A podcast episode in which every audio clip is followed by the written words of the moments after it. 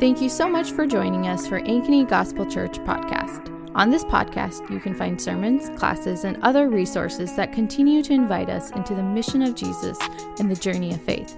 We hope this is a blessing to you, and if we can help you in any way, feel free to reach out. Hello and welcome to this podcast. My name is Parker McGoldrick. I'm one of the pastors here at Ankeny Gospel Church, and this is the Study Notes podcast. The title of this, the idea of this, was pretty straightforward. These are the study notes, the extra footnotes. Basically, as we're preparing for sermons, we're reading a lot of commentaries, monographs, articles, pastors, theologians. We're listening to other sermons, and inevitably, in the editing process or the sermon formation process, stuff gets cut out. Not everything makes it to the sermon. Now, some stuff, is pretty insignificant. It's okay, well, I'm not going to say this in the sermon because it actually doesn't mean that. It's not that significant. But other stuff, especially if it's a dense text, other stuff is man, I really wish I could put this in the sermon, but I don't want my sermon to be an hour long, and so I have to cut it. And here we are. So that's the idea of this podcast, is the study notes, whereas we have, if there's something that we're man, we really wish we could have said this, we try to allude to it in the sermon and then touch on it and record this podcast later in the week, and that is what we are doing. So Matthew 1:1 through 17. Last Sunday, if you were at church or you listened to the podcast, there was quite a bit of information there, and it was. I mean, I absolutely loved it. Sidebar. I haven't even started yet, but I'm already doing a sidebar, or a little rabbit trail.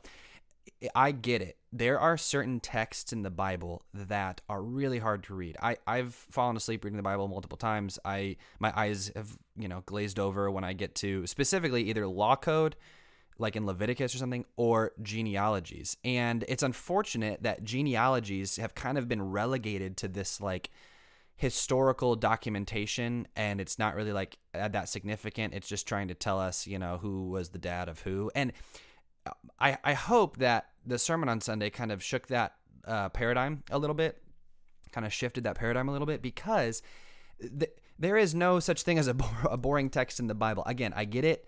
It's hard, but the point is that if we do the work and we study and we look at the intention of the author, there's actually these beautiful theologies that just jump off the page. And that's what happened in my experience as I was reading Matthew. I was like, you got to be kidding me. I got to preach a genealogy. I honestly, confession, I was just going to do verse 1 and then skip down to verse 18 because I was like, what on earth could this be about? But then the more digging I did, the more I was like, whoa. There's way more that meets the eye than just historical documentation. So I hope that was my experience. I hope I brought that and conveyed that during the sermon. But also during the sermon, I mentioned something that I was going to talk about here. I'm actually going to talk about two points. 2 points I want to talk about. The first is fairly short, sweet, and to the point. First is this. Another reason why Matthew includes women in his genealogy is to reference Genesis 3. Okay? I talked about the reason there were 5 women in the genealogy, and I kind of feel like I had this big oversight. And it's oh my gosh, one of the biggest reasons why there are women in the genealogy is a link back to Genesis 3. If you remember in Genesis 3, what happened? Adam and Eve are in the garden. The serpent comes around. He deceives Eve. She takes of the fruit from the tree of the knowledge of good and evil, gives it to her husband Adam. He's there. He eats. Yahweh God comes around, and he's like, what's going on? And he's asking them questions. They start blaming each other. Then he turns to the serpent, and he curses the serpent. And then he says this to the serpent, in Genesis chapter 3, verse 15, I will put hostility between you, serpent, and the woman, between your offspring and her offspring. He will strike your head, and you will strike his heel. They call this the Proto-Evangelion. They call this the first gospel. Why?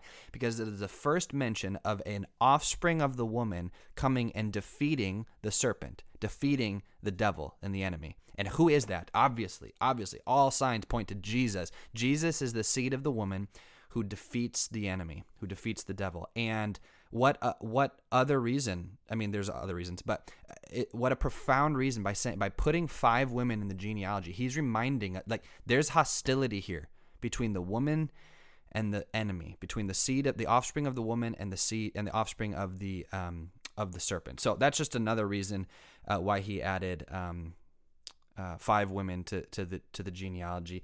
The second point I want to make comes from verse 17 again. If you're not in front of your Bibles right now, I'm going to read verse 17 to kind of refresh our brains. Matthew chapter 1, verse 17 says this: "So all the generations from Abraham to David were 14 generations, and from David until the exile to Babylon, 14 generations, and from the exile to Babylon until the Messiah, or until the Christ, 14 generations." If you haven't listened to the sermon, I talked about 2 reasons why that's significant. Here, the first was the year of Jubilee. Matthew is claiming that Jesus is bringing about the year of Jubilee, where you are no longer a slave, you are no longer in debt, and you no longer don't have a home or an inheritance. You have all those things in Christ. The second reason was, who's the 14th father? If you look at the last section of 14, there's actually 13 names. The whole point is like, hey, who's Jesus's father? Of course, we know as God, because the next story is about Mary being pregnant by the Holy Spirit, by God. So Jesus is God's son. Final point that we're going to expound here on verse 17 is this. It's this idea of this. There's a study called Gematria, which is like kind of the study of numbers in the Bible and how numbers are important or not important, their significance, what they mean, what they don't mean, etc. And in the Hebrew language, which the Old Testament is written primarily in Hebrew, but in the Hebrew language, letters have a numerical significance as well, right? So in English, we have letters A, B, C, and we also have numbers 1, 2, 3, right?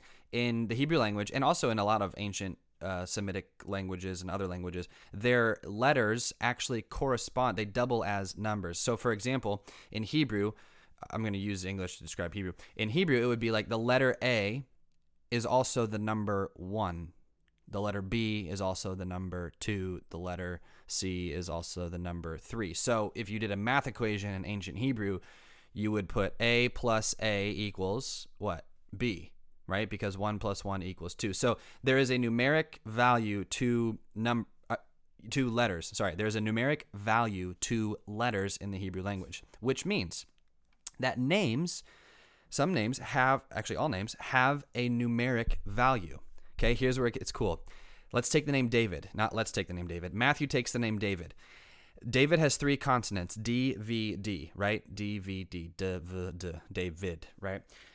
Each of those consonants corresponds to a letter. There's no vowels in the Hebrew language, by the way.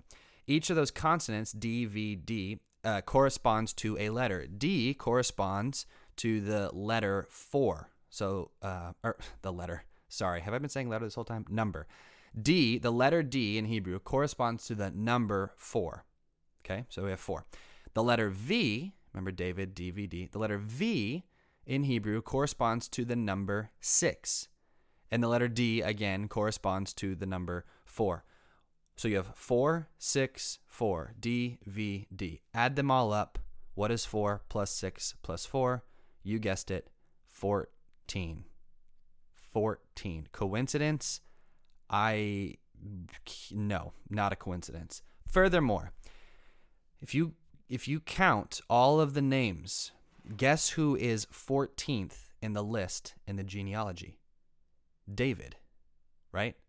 Finally, when you get to the verse 17 where there's 14 generations, 14 generations, 14 generations, what you have is you have this idea of the son of David, which was talked about in verse 1.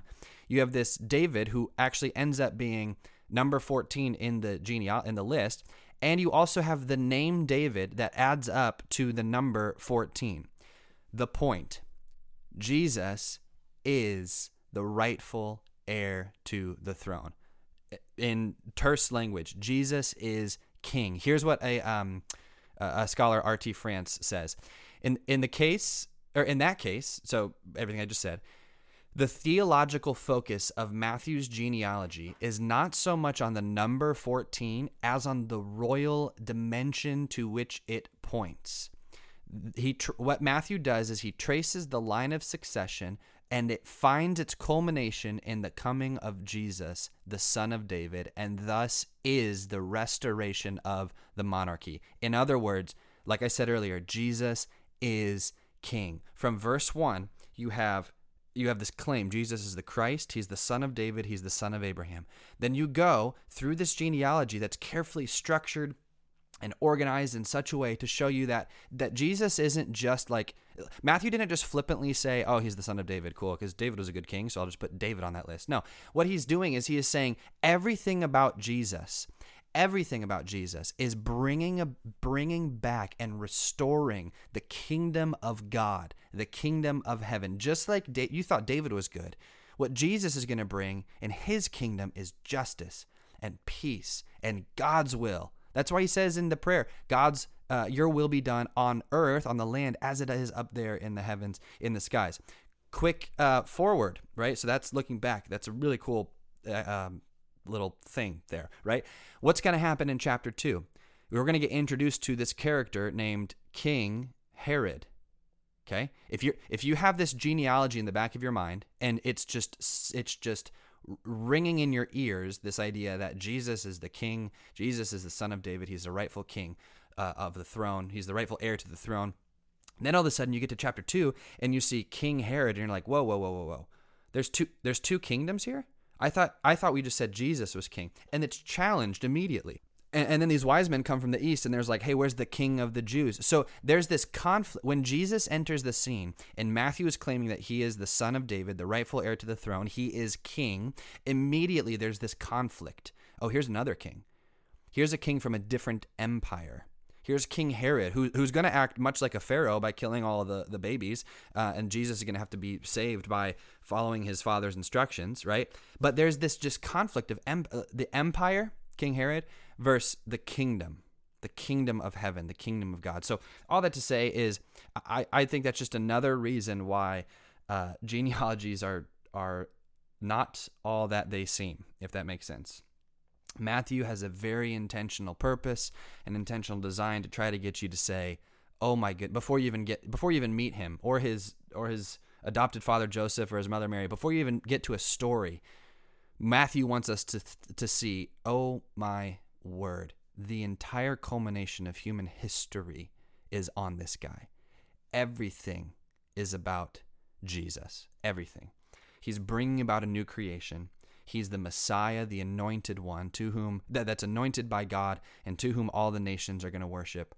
He's the Son of David, the rightful heir to the throne. Everything circles around that idea that Jesus is king.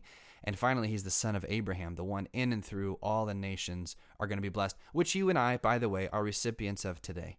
You and I are sitting here 2,000 years later on the other side of the world, recipients of God's promise to Abraham and fulfillment in Jesus. We now have the blessing of God through Christ Jesus our Lord. We are now sons and daughters of Abraham. So I hope that's helpful. I wanted to keep this under 15 minutes, and here we are. So good for now. I hope that this day, and I pray that this day, whenever and wherever you are, you'd be reminded of God's mercies, of God's sovereignty, and of the fact that God loves you very, very much. So onward and upward.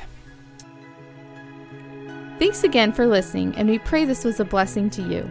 If you have any questions or comments about what you heard, our email is info@ankenygospel.com, or you can find us on social media at Ankeny Gospel.